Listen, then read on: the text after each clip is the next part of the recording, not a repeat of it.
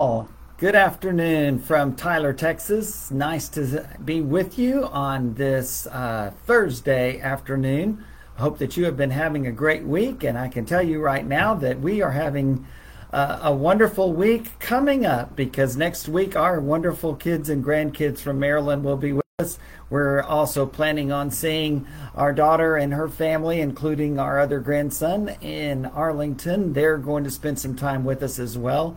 So uh, we're kind of uh, counting down the minutes and ready for that to happen, and that's going to happen next week. So uh, because of that, uh, I'm going to be hugging and loving on grandkids instead of uh, having a Facebook Bible study on Sunday afternoon and Tuesday and Thursday afternoons. Um, I'd like to tell you I feel bad about that, but right or wrong, not so much. And love all of you. Love studying God's Word with you on Facebook to be loving those grandkids all next week. So uh, I'm super excited about that. And we feel very, very blessed that they will be with us. Uh, we will have our study today, of course, and I'm looking forward to that. It's the last of a kind of a three part series, although kind of a four part series, on the sword of the Spirit, which is the Word of God. And we began that last week uh, on Thursday or on Tuesday, and then uh, we uh, had no class on Thursday, and then Tuesday, we uh, had a class, actually two, because of technical problems. Hoping that that's resolved on this one, but if not, we'll hang in there and hopefully uh, you'll be able to, to do that as well. Uh, from the lesson last on Tuesday, uh, there was a little bit of stop and start. Most of the time, it, it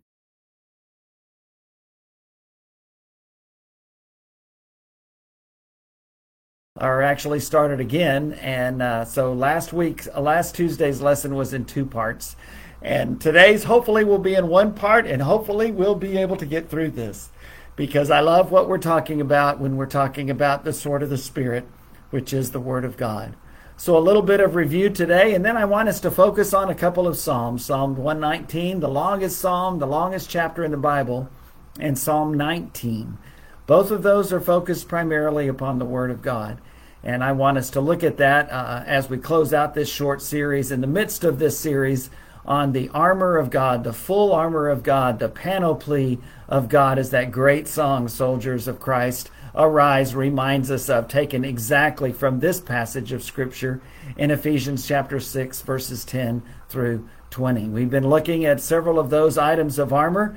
And uh, last Thursday and or last Tuesday and this Tuesday and today we're looking especially at that one item of the armor of God that is specifically meant for offense, and that is the sword of the Spirit.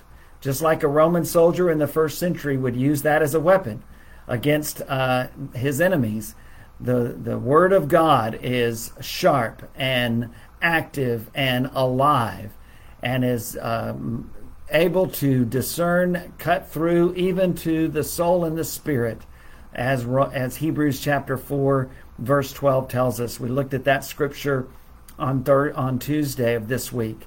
And we've looked at several other scriptures that talk about God's word. Of course, uh, we remember that 2 Timothy 3 and uh, 2 Peter 1 affirm unequivocally that the Bible, the scriptures, are the inspired and authoritative word of God.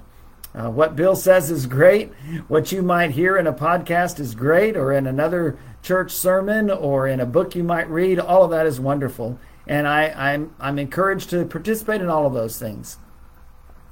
But I also recognize and, and acknowledge and affirm beyond any doubt and any question that the Bible that we have is the inspired and authoritative Word of God. And it's only this book that is that.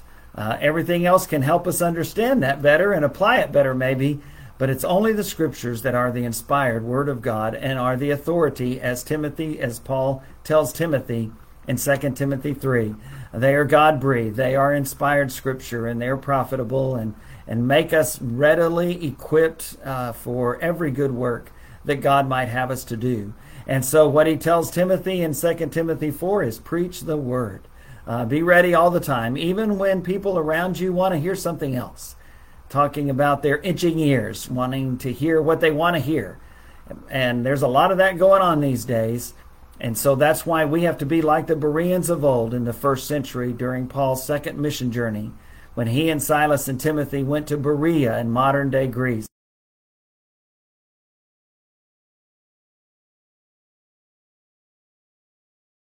Was so. Why is that? Because the scriptures are inspired and authoritative. And so, what you hear from Bill, what you read in a book, what you hear from any other preacher or church or uh, any friend of yours, neighbor, relative, you want to compare it with what God's Word says. We looked a lot uh, about that over the last uh, three sessions. Uh, Jesus saying that um, uh, unless we are obedient to Him, then uh, we're not one of His. He, he is unequivocal in saying, Not everyone who says to him and calls on him as the Lord uh, will enter the kingdom of heaven, but only the ones who do the will of the Father in heaven. That great Sermon on the Mount closes with that call to be obedient to God's word in Matthew chapter 7. Uh, we also see that in John 8 24, as Jesus says, You've got to believe that I'm He or you'll die in your sins. And he follows that up with these words in John 8 31.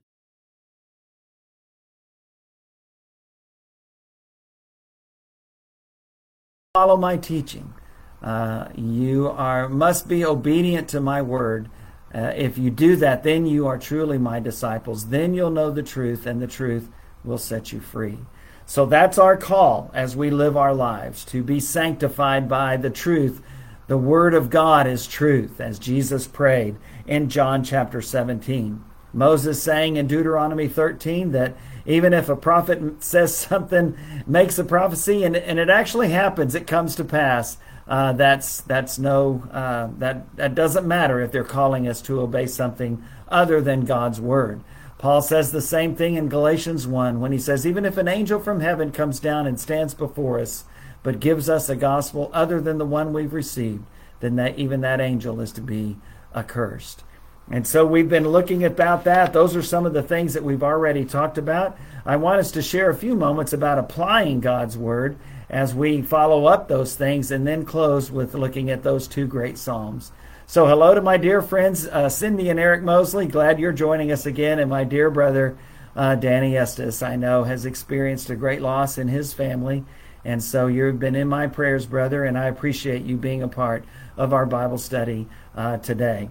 So these words from um, from Ephesians chapter four, uh, verse fifteen, Paul is writing to the Ephesian Christians in modern day Turkey on the western edge, and he tells them um, we are to be speaking the truth, but speaking the truth in love. Uh, you've heard me say many times, all three of those are significant. We must speak and it must be the truth that we speak. That's the Word of God. And we must do that in love. Uh, you can't take out any of those three out of that equation and be faithful. It, we must be speaking and sharing the Word and will of God. And it must be that Word and will of God that we share, speaking the truth. But we must always do it in love. If we're not doing it in love and humility and respect and consideration, uh, then uh, we're not being faithful to the Word of God. We're not being faithful to what God has called us uh, to do. In John 13, as Jesus washed the feet of the disciples just hours before they were all going to desert him, Judas Iscariot, yes, he was still there just hours before he was going to betray the Lord. Simon Peter, yes, he was there just hours before he would deny him three times to save his own life uh, Jesus washes their feet. And then he gets his clothes back on. He says, Do you know what I've done for you? In John 13, he says, I, I, I've done this because I, I'm setting you an example that you should do for others as I have done for you. And so he says, Just as I have washed your feet, you are to wash not my feet, but wash one another's feet. Uh, that's a great call to be obedient to God's word. James tells us and reminds us that we should be doers of the word and not just hearers.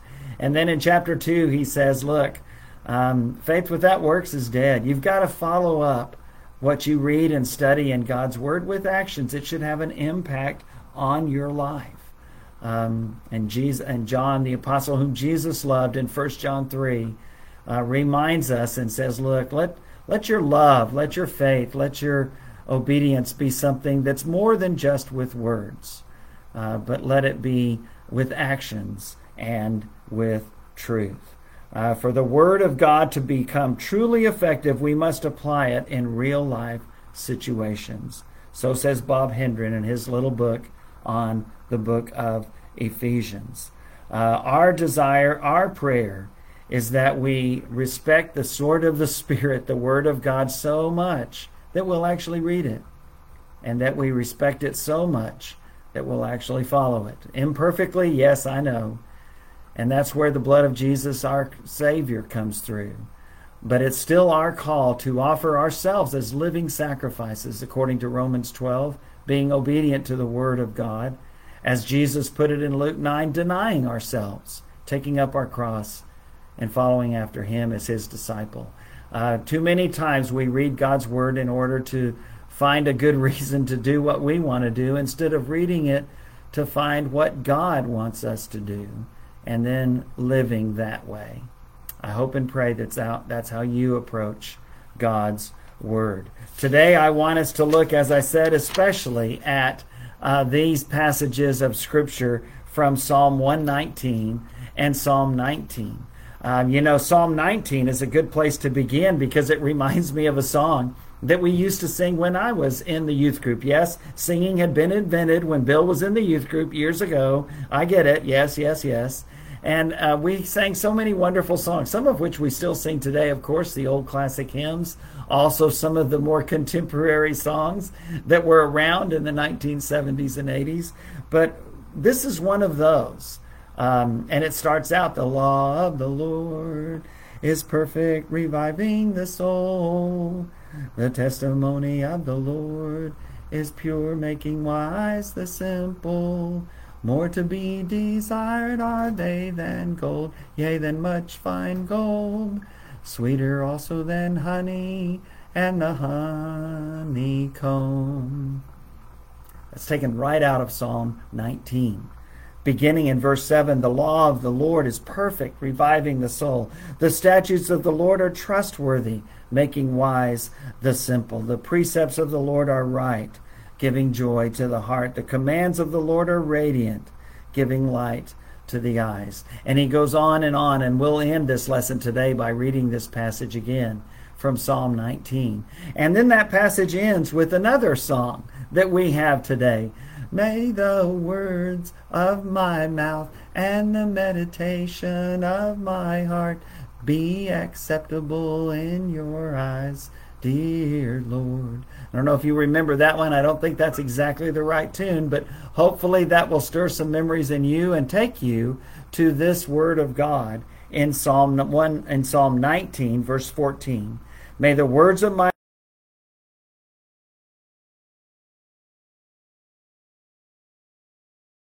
Redeemer. So, some great words from Psalm 19, and we'll end in just a few moments reading that great psalm. But for now, you may, if you have your Bible open, you can turn over or click on uh, the 119th chapter.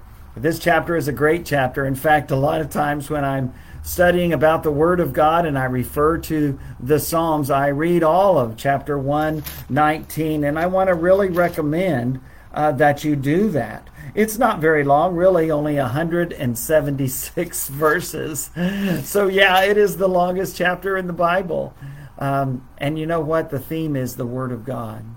And so I hope that you'll uh, open up that chapter and read through Psalm 119. It really won't take you very long, maybe about 10 or 15 minutes. It's not very long when you're reading it, especially when you're reading it to yourself. But as you read Psalm 119, I hope that you will be looking for those references to the Word of God because it's filled with references to God's Word. Uh, John Willis writes Although the psalmist's subject is God's law, he is far from being a legalist and from thinking of God's word as a set of rigid rules that one must mechanically obey as a heavy burden. We think that's how the Old Testament people looked at God's law, the law of Moses, even in Old Testament times, but that's just not true. And Psalm 119 uh, reminds us of that. The psalmist loves God's law and wants to do what it says because he is genuinely grateful for what God has done for him. He delights in God's word and values it above great riches, just as he said in Psalm 19. Uh, the psalmist's primary concern is not in keeping God's commandments externally, but in doing this from the heart. Several times in Psalm 119, the heart is mentioned, and we know that that is mentioned often throughout the Old Testament. For the psalmist, life with God is not a cut and dried matter of God giving a commandment and man obeying that commandment. That's that happens, of course, but that's not all there is to it. Rather, the psalmist enjoys a daily, intimate, personal relationship with God. And because of and out of this relationship, he yearns to know what God's will is and to do it. Dr. Willis, great Old Testament scholar, a longtime faculty member of Abilene Christian University in the Bible department, wonderful man, uh, wonderful spirit. And as he shares these words, uh, we know that he's well researched and studied and and as we read the Psalms, we realize that the psalmist had a very real, very concrete relationship with God that he valued very, very much. So, a few things about how the psalmist feels about God's law. First of all, the psalmist values God's word. All of these from Psalm 119. Uh, verse 72 says this The law from your mouth is more precious to me than thousands of pieces of silver and gold. Uh, verse 103 How sweet are your words to my taste, sweeter than honey to my mouth. Very similar to what we'll read from Psalm 19 in just a moment. The psalmist seeks to learn and to obey God's word, and the psalmist finds help in God's word as well. In verse 50, he says this My comfort in my suffering is this, your promise preserves my life. Verse 61 Though the wicked bind me with ropes, I will not forget your law. Verse 143 of Psalm 119 Trouble and distress have come upon me, but your commands are my delight. What a great statement. And then in verse 153, the psalmist says, Look upon my suffering and deliver me, for I have not forgotten your law in the midst of suffering, in the midst of trials, in the midst of, of threat, and perhaps uh, even uh, persecution, the psalmist says, I have not forgotten your law. In your law I delight, and I find that help that I need. The psalmist finds guidance and renewal in God's word. Uh, verse 25 of Psalm 119 I am laid low in the dust. Preserve my life according to your word. He calls out for God's help and for God's renewal. Uh, verse 28 My soul is weary with sorrow, strengthen me according to your word. Uh, verse 93 I will never forget your precepts, for by them you have preserved my life. And then this familiar verse in Psalm 119, verse 105 Your word is a lamp to my feet and a light for my path. I think it's Michael W. Smith and Amy Grant that wrote that wonderful song together. Thy word is a lamp unto my feet and a light unto my path.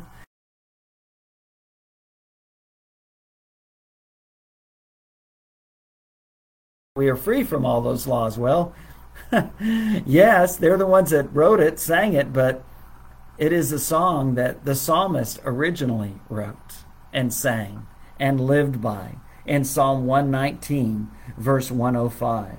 Verse 107 I have suffered much. Preserve my life, O Lord, according to your word.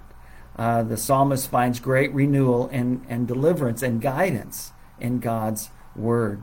The psalmist delights in his relationship with God through God's word verses 76 and 77. May your unfailing love be my comfort, according to your promise to your servant. Let your compassion come to me that I may live, for your law is my delight. That's not the way people think of law today, especially God's law.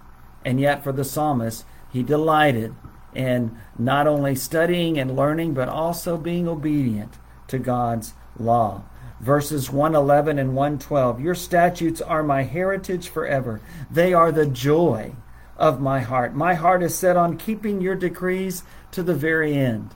The psalmist finds joy in being obedient to God, not burden, not chains, but rather joy. Why? Because the psalmist understood the blessing that God had given him. The psalmist recognized that God had given him so many blessings that God's presence was there, just like that wonderful 23rd Psalm says, The Lord is my shepherd, I shall not want.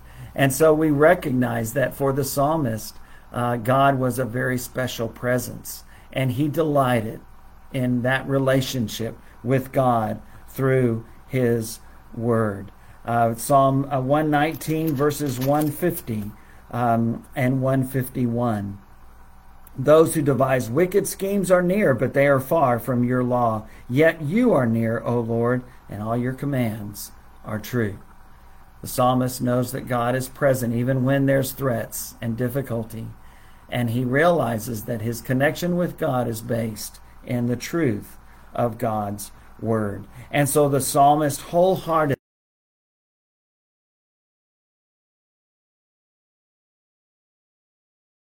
keep his statutes and seek him with all their heart. Uh, verse 10 of Psalm 119 I seek you with all my heart. Do not let me stray from your commands. Verse 34 Give me understanding, and I will keep your law and obey it with all my heart. Several other times in the 119th Psalm, the psalmist says, I'm obeying you from the heart and with my whole heart. And so it's no surprise that the psalmist loves God's law. How do you feel about God's word?